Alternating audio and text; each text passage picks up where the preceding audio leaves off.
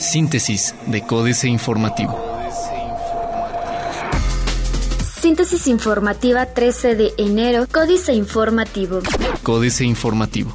Se acabó la corrupción en el transporte público con convenio entre concesionarios, celebra Pancho Domínguez. Francisco Domínguez Servién, titular del Poder Ejecutivo del Estado de Querétaro, sentenció que a partir de este martes 12 de enero quedó sepultado el sistema de transporte RedQ y, con ello, todos los actos de corrupción que se llevaron a la práctica en la anterior administración. Recortes en nómina y en gastos personales, parte del plan de austeridad del municipio de Querétaro. El recorte en la nómina, gastos personales, reducción en los contratos de arrendamiento, adquisiciones y servicios, además de la renta de flotilla en seguridad pública y contratos temporales de trabajadores operativos son algunas de las medidas que tomará el municipio de Querétaro con el plan de austeridad municipal que pretende ahorrar 235.400.000 pesos en el ejercicio fiscal de este año 2016. Ana Laura Castellanos Lizárraga, titular de la Secretaría de Administración Municipal, presentó este martes 12 de enero el plan de austeridad que incluye una reducción del 8.9% en gasto de nómina para finales del año 2016. Municipio de Querétaro firma convenio para generar 1.400 nuevos empleos. El municipio de Querétaro suscribió un convenio de colaboración con la Secretaría del Trabajo Estatal y el Servicio Nacional del Empleo para incrementar el nivel de ocupación en la capital mediante la creación de 1.400 empleos, los cuales podrán ser generados a través de una bolsa de trabajo, la movilidad laboral, capacitación a desempleados, creación de nuevos negocios y adquisición de equipamiento. Marcos Aguilar Vega, presidente municipal de Querétaro, celebró que hoy, desde los distintos ámbitos de gobierno, se diera esta iniciativa, ya que señaló que el empleo es un pilar fundamental del crecimiento incluyente y sustentable. Más empleo significa menos delincuencia en la calle, y más empleo significa niños con mejor educación, más empleos significa progreso. Ayuntamiento de Querétaro aprueba cambios para mejorar transparencia y combate a la corrupción. En sesión ordinaria de Cabildo, se aprobaron modificaciones al órgano municipal de responsabilidad administrativas, el cual cambiará de nombre a Tribunal de Responsabilidades Administrativas del municipio. Este nuevo tribunal contará con mayores atribuciones para poder solicitar información a la que antes no tenía acceso. Las modificaciones aprobadas por el ayuntamiento fueron solicitadas de acuerdo al nuevo esquema de transparencia, señaló Marcos Aguilar Vega, quien además destacó que este organismo formará parte del nuevo modelo del Sistema Nacional Anticorrupción, pues tendrá la facultad de solicitar información a autoridades. Diario de Querétaro. Constructores inician año dinámico con obras por 520 millones de pesos. Pancho sepulta RedQ. Cuarto de guerra, Salomónico. El itinerario del viaje del gobernador a España contempla que Marcos Aguilar lo acompañe en las reuniones con empresarios turísticos y Mauricio Curi en los encuentros con el sector industrial. Todo sea por evitar los malditos celos. Ah, y que el viaje es a la gringa porque cada quien paga sus boletos, aunque eso es muy relativo. Más facultades contra funcionarios. Plaza de armas. Dan facilidades para empresas. Corren a 600. Designaría el Senado al nuevo magistrado. Llama legislatura a proteger programas.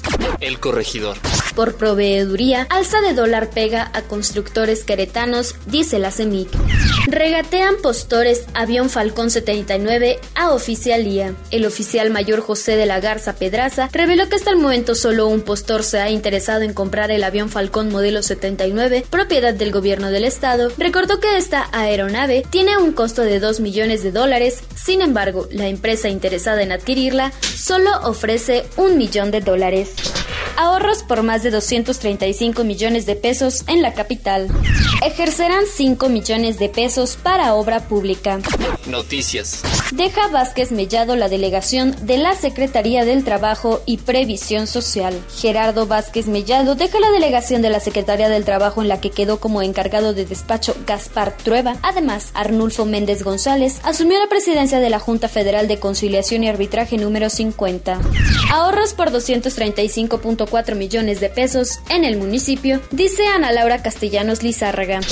Anuncia Francisco Domínguez Servién 5.000 millones de pesos en obra pública. Reforma.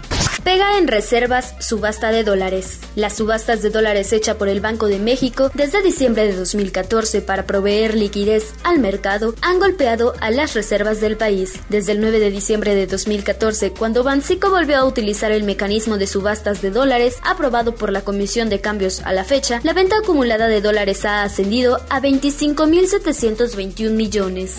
Caen contratos de Pemex. Asigna Servicio de Administración Tributaria en contratos 2.526 millones de pesos.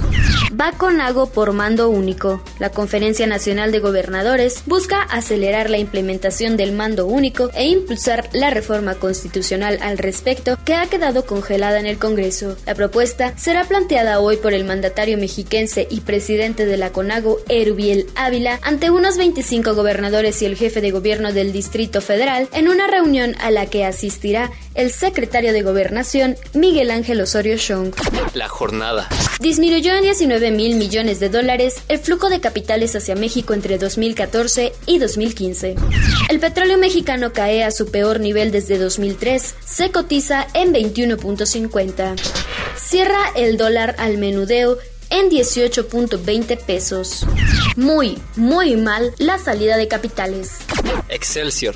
Inicia plan de revisión aduanera. El secretario de Hacienda, Luis Videgaray, inauguró junto con el comisionado de Aduanas y Protección Fronteriza de Estados Unidos, Richard Hill, el despacho conjunto en la aduana Mesa de Otay. El proyecto es el segundo de este esquema de cooperación bilateral que permite instrumentar la inspección aduanera de mercancías por parte de autoridades de Estados Unidos en territorio mexicano y viceversa, con el cual se estima que cada empresa exportadora ahorre en promedio $150,000 al año, así como una disminución de tiempo de 80%.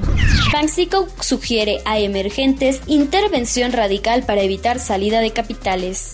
Informalidad, sin paga gana participación. Canasta alimentaria tuvo su menor alza en 2 décadas. El precio de la canasta básica alimentaria en zonas urbanas cerró en 2015 en 1.315 pesos al mes, por lo que creció 1.8% nominal respecto al cierre de 2014, según datos del Consejo Nacional de Evaluación de la Política de Desarrollo Social, Coneval. Internacional. Comercio chino se frena mucho menos de lo esperado tras devaluación del yuan. América Latina y el Caribe tiene hoy la oportunidad de descarbonizar su economía. Movilización en Plaza de Mayo en defensa de la ley de medios y el periodismo crítico. Jornada. Una multitud protestó este martes en la Plaza de Mayo de esta capital contra el despido del periodista Víctor Hugo Morales, el periodismo crítico y en defensa de la ley de medios y el periodismo crítico. Mientras la Asociación de Trabajadores del Estado de la Provincia de Buenos Aires realizó un paro y una marcha en el marco de una jornada provincial de protesta en La Plata contra los despidos, la represión y un decreto del gobierno para suspender las negociaciones contractuales. Continúa declive de la economía de China, sacudirá mercados. Otros medios. Mexicanos triunfan con una app para prestar ayuda médica. Excelsior. AT&T obtuvo los primeros resultados de su iniciativa para impulsar a desarrolladores. Entre más de 200 especialistas que se reunieron para crear aplicaciones totalmente funcionales para dispositivos móviles y el Internet de las cosas, jóvenes mexicanos crearon una app para prestar ayuda médica. ¿Cómo recuperar tu smartphone cuando ha sido robado o extraviado? ¿El tamaño importa? Lo que debes saber de la pantalla de tu smartphone. Despega Internet de las cosas en México. Financieras. Dinero. 8 presidentes, devaluación de 100,000%. Enrique Galván Ochoa. ¿Quién es el presidente de la República en cuyo sexenio se ha devaluado más el peso? El mayor devaluador de la historia reciente es Miguel de la Madrid. La caída frente al dólar en su sexenio fue de 1,615%. El segundo lugar lo ocupa José López Portillo y el tercero, Ernesto Zedillo. El presidente Peña Nieto ya tiene su lugar en la historia. ¿Cuál? Faltan 3 años para saber en qué estado dejará la moneda. Por lo pronto, ya supera las devaluaciones de Echeverría, Fox y Calderón. México S.A. Pemex contra los soya, Carlos Fernández Vega. Nada detiene el desplome del precio del barril mexicano de exportación. Va de mal en peor. Y ayer se vendió $21.50. Este nivel se aplica a las entregas de finales de febrero, con lo que apenas en lo que va del presente mes, la caída acumulada es de 21.5% respecto del cierre de 2016. capitanes. Vinicius Suro y Marcos Bulgheroni son los capitanes de la petrolera que crearon las argentinas Pan American Energy y E&P Hidrocarburos y Servicios. Recién firmaron los contratos que ganaron en México y aseguran que para 2018 estarían perforando 4 pozos de 3.509 metros de profundidad cada uno. Políticas. Astillero. El garlito de las alianzas, Julio Hernández López. Por lo pronto es Miguel Ángel Yunes Linares, expriista, exgordillista, ahora panista, nunca de izquierda, aunque sea agresor y represor de esta, el beneficiario del conato de crisis cupular que vivió en días recientes el Partido de la Revolución Democrática. El siniestro personaje veracruzano encarnará las peculiares esperanzas de cambio de la alianza que, entre rijosidades internas, sostendrá el Sol Azteca con el Partido Acción Nacional, con la ilusión táctica de cerrar filas opositoras para votar del Palacio de Gobierno de Jalapa al priismo y en especial a quien hoy gobierna esa entidad, Javier Duarte de Ochoa. Entrevista al diablo, jaque mate, Sergio Sarmiento. ¿Habría yo aceptado entrevistar a El Chapo? La pregunta me la hacen constantemente y mi respuesta es siempre sí. Mi trabajo es obtener información, ponerla en contexto y compartirla. Entrevistar a los personajes de la noticia, buenos o malos, es parte fundamental de esta labor. ¿Acaso Dante no bajó al infierno para ver al propio Satanás y documentar su divina comedia? Me parece absurdo cuestionar a Sean Penn por haberse reunido con El Chapo para preparar una entrevista. El Chapo en prisión y todo igual, Eduardo Huchín. En algunos rubros de la vida nacional no hemos podido superar el aldeanismo, una de cuyas expresiones es la personificación de éxitos y fracasos colectivos. Si la selección nacional obtiene triunfos, el autor es el director técnico, y si pierde, entonces hay que defenestarlo porque él es el responsable, y al equipo, pamplinas. El responsable es el director técnico. ¿Qué sigue? Sergio Aguayo. Si liberamos a la captura de El Chapo de frivolidad y farándula, aparece nítida la pregunta central e inevitable. ¿Qué sigue? Depende del diagnóstico. En palabras del presidente Enrique Peña Nieto, la detención fue el resultado del trabajo conjunto de las corporaciones de inteligencia, seguridad y procuración de justicia del Estado mexicano. Su secretario de Gobernación, Miguel Ángel Osorio Chong, le dio un giro cortesano a la interpretación y adoptó el tono de cuentacuentos. Y es así como el presidente Enrique Peña Nieto cumple con hechos su compromiso con las y los mexicanos.